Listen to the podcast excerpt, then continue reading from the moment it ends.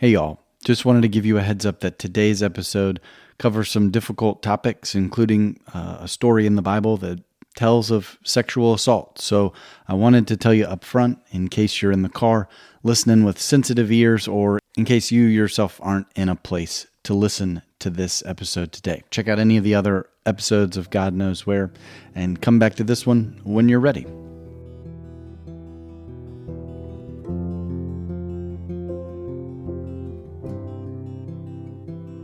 Welcome to God Knows Where. I'm Brett Harris. In the last episode, we looked at how Jesus tells us to address our conflicts with one another, and today we have a story from Genesis that follows exactly none of what he tells us. It's all about some boys who take matters into their own hands and the pain they cause, and their sister who gets forgotten in their quest for vengeance. It's not an easy story to talk about by any means, but I think diving into it and reading it and wrestling with it helps us see a lot of things more clearly. Thanks for listening to God Knows Where. Thanks for listening and following the show. I had a fantastic conversation earlier this week about a really exciting project I'll be working on for God Knows Where to bring you later this holiday season. And there's more on that to come, and there'll be lots about that down the road. But for now, just let the hint of the holidays take you to a cooler, less humid place. And I hope you'll be excited and get excited for what's to come. Again, thanks for listening. Leave a rating or a review wherever you're listening to the show if you haven't already, and I hope you enjoy today's episode, Male Gaze.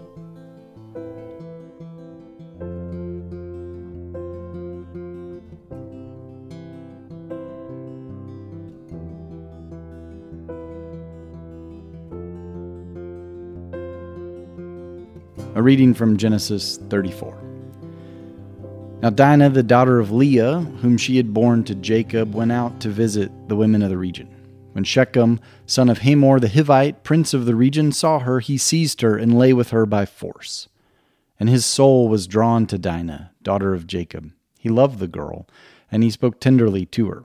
So Shechem spoke to his father Hamor, saying, "Get me this girl to be my wife." Now Jacob heard that Shechem had defiled his daughter Dinah, but his sons were with the cattle in the field, so Jacob held his peace until they came. And Hamor, the father of Shechem, went out to Jacob to speak with him, just as the sons of Jacob came in from the field. When they heard of it, the men were indignant and very angry, because he had committed such an outrage in Israel by lying with Jacob's daughter, for such a thing ought not to be done. The sons of Jacob answered Shechem and his father Hamor deceitfully, because he had defiled their sister Dinah. They said to them, "We cannot do this thing to give our sister to one who is uncircumcised, for that would be a disgrace to us. Only on this condition will we consent to you, that you will become as we are, and every male among you will be circumcised. Then we will give our daughters to you, and we will take your daughters for ourselves, and we will live among you and become one people.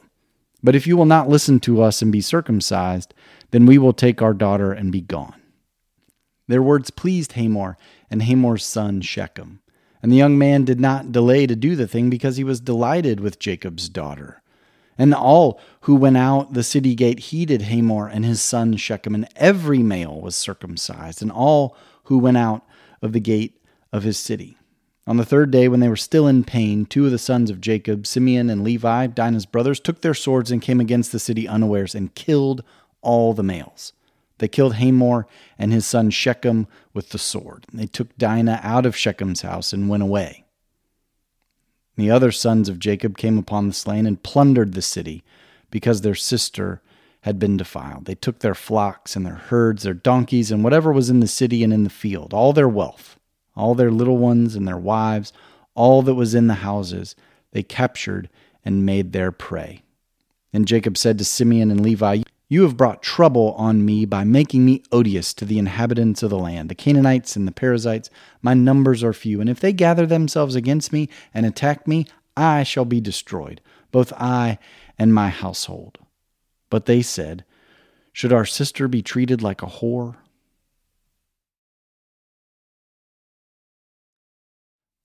I'd never remembered reading or hearing this story until I was pulling together a Bible study on difficult passages of Scripture.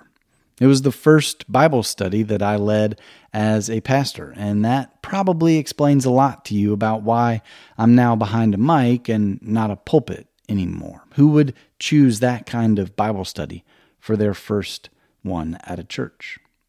When we read Genesis in the church, usually it's a greatest hits album, right? Creation, flood, Abraham, Jacob and Esau, Joseph and his Technicolor dreamcoat.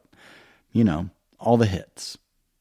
But this one, Dinah's story, we can't ignore it fast enough. We skip right from Jacob wrestling after midnight in Genesis 32, a couple chapters earlier, to 11 of Jacob's sons throwing the 12th one, Joseph, in a hole, leaving him for dead. In my opinion, though, this story that we've read today, that we're talking about today, this story plays a pivotal role in connecting those two stories together, of bridging them together to complete the story of Genesis and to make all its vignettes make sense. And I want to make that point, that connection. I want to tie all these stories together, but I want to be careful not to do so by doing exactly what everyone in this story does and ignore Dinah. All we know about her is her name and the worst day of her life. We never hear from her. Not before, not after, not a word. This story, like so much of what we read and watch and consume, is told entirely from the male gaze. It's mansplaining 101. Shechem felt he had to have her, so he took her by force. And then he claimed to love her so that he could marry her. And Dinah's brothers found out, and they concoct a plan for revenge. And their plan is adolescent male thinking at its finest. We don't know how old these brothers are. We're told they're men, but that means they could be as young as 13.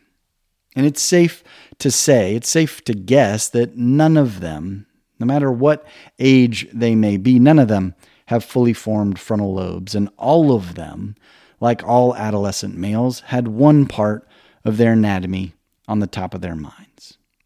Generally, that manifests in certain senses of humor that may or may not be going around my house these days, or topics of conversations and silly pranks. But sadly, far too often, it manifests in what we read in this story. Painful experiences, unable to be undone, and choices made by men who never considered the consequences or anyone other than themselves and their pleasure. And no one comforts and cares for Dinah. We don't even get a throwaway line that tells us that the other women went and cared for her. Nothing. She's simply collateral damage in a man's world. And to add insult to injury, God is absolutely silent in this story. The same God who came to Adam and Eve when they ate from the wrong tree, the same God who saw fit to intervene and flood the earth when humanity was flailing and floundering after being given everything, the same God who found a ram to save Isaac's life on the altar, the same God who just wrestled with or sent a messenger to wrestle with Dinah's dad. This God can't show up in the midst of her darkest hour or even in the wake of it and set things straight. Really? What's that about? What are we supposed to do? What are we supposed to make of an omnipresent God's glaring absence? We can try to explain it by pointing out that no one in the story calls on God for help, that they all ignore God, seeking their own justice and retribution. But that falls apart in light of the stories I just mentioned, where God showed up unannounced. God didn't need to be invited to show up in those stories. The best we can do is lament that God didn't show up, because so many were acting like they had it all under control. And then we're left to assume, knowing what we know about God, believing what we believe about God, that God did show up to Dinah, and that we just never hear about that encounter because of how and by whom the story is being told.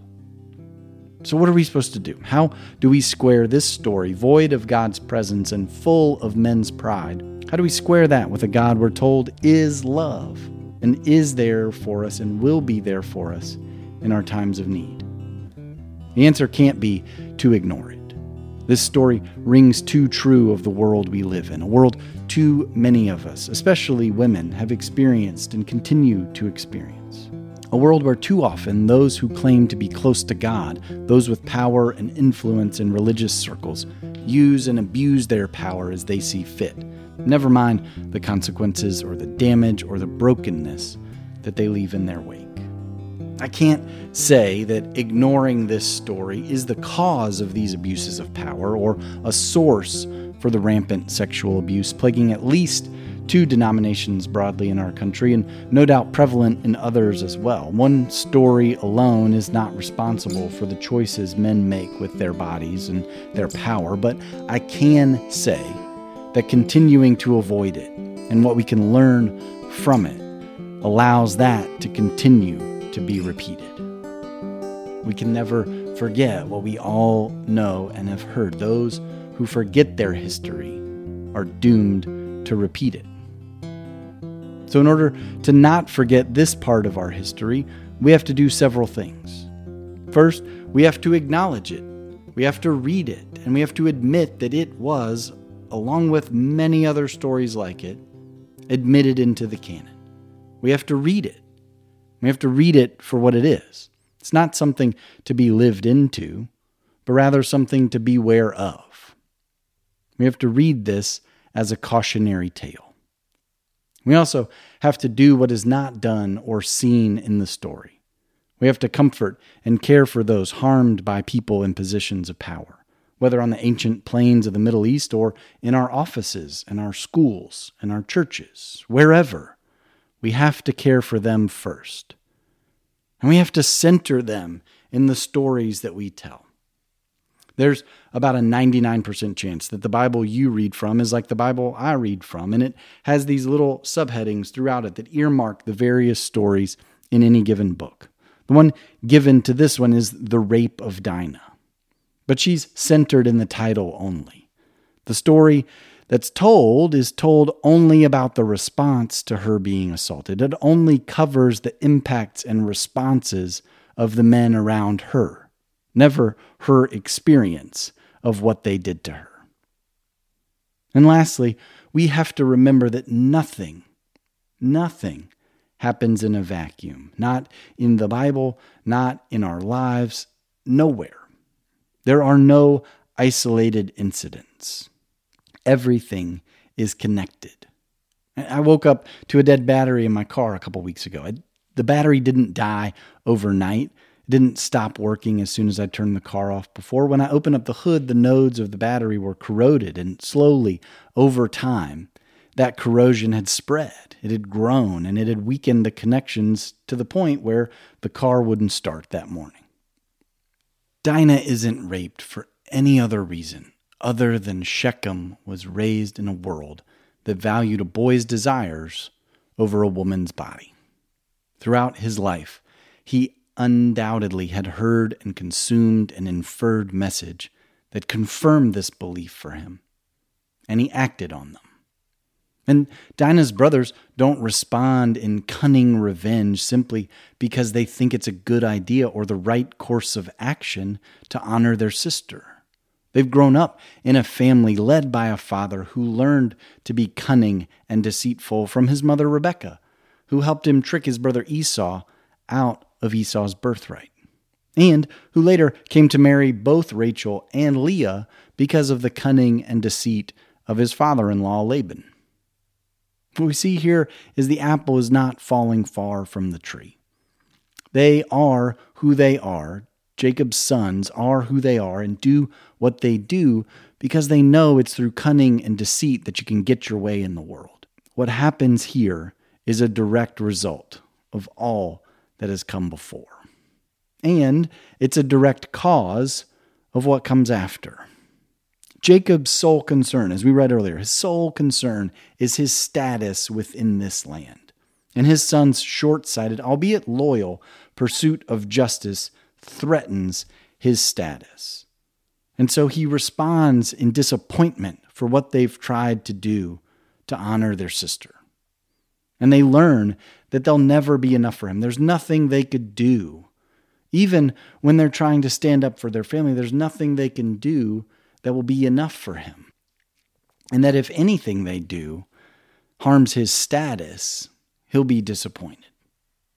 So then it can come as no surprise in the chapters that follow that when their youngest brother, Joseph, who was born to their father's favorite wife, Leah, who possibly was too young to have joined them in their plot against Shechem, when they realize that Joseph is their father's favorite son, what do? They return to their cunning and deceitful ways and plot this extravagant message about his death. And I'd argue that they did all of that. They go to all those lengths purely because they want Jacob's approval and attention. None of this stands alone or apart from one another. Not what happened when Jacob was going for the birthright, not what happens to Joseph and his brothers on the road. None of it is alone. And it's this story, Dinah's story, that ties it all together, that gives us clarity about where they've been and who they are becoming. The dysfunction and the pain bound up in this story is generational, and its consequences are generational. We see the same truth all around us all the time. We know studies show that trauma is generational, that its effects, the stress it produces in the body and the physiological changes that it can make inside us are difficult to overcome, even decades later, sometimes even centuries. People continue to hold within them the trauma of their ancestors. We risk losing all the wisdom and all the reminders and insight that this story and the stories that surround it offer to us, however painful they may be, wisdom that we need for our journey when we skip over and dismiss stories like Dinah's, when we ignore not only what happened to her, but why it happened in the first place.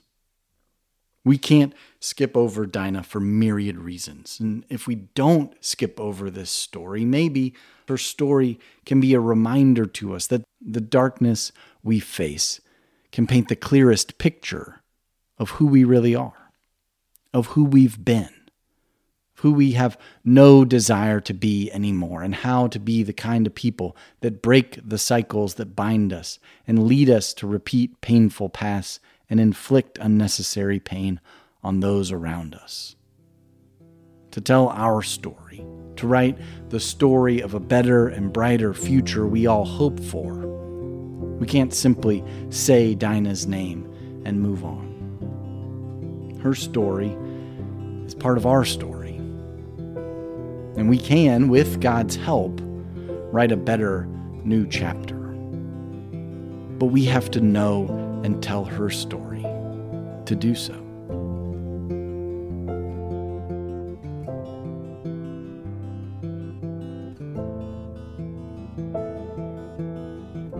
God Knows Where is written, produced, and edited by me, Brett Harris, with music by Thomas Steinwinder and Michael Trest, and unwavering support from my wife, Elizabeth. If you like what you hear, I'd encourage you to share God Knows Where with your friends and family, and give us a review in Apple Podcasts or wherever you listen to this show. It would mean the world to me, and it'll help more people find God Knows Where. Thanks in advance for your help and for being here and for listening. Until next time, take these words from William Sloane Coffin with you. May God give you the grace never to sell yourself short. Grace to risk something big for something good. Grace to remember that the world is too dangerous for anything but truth and too small for anything but love. So may God take your minds and think through them, and your eyes and see through them, and your hearts and set them on fire.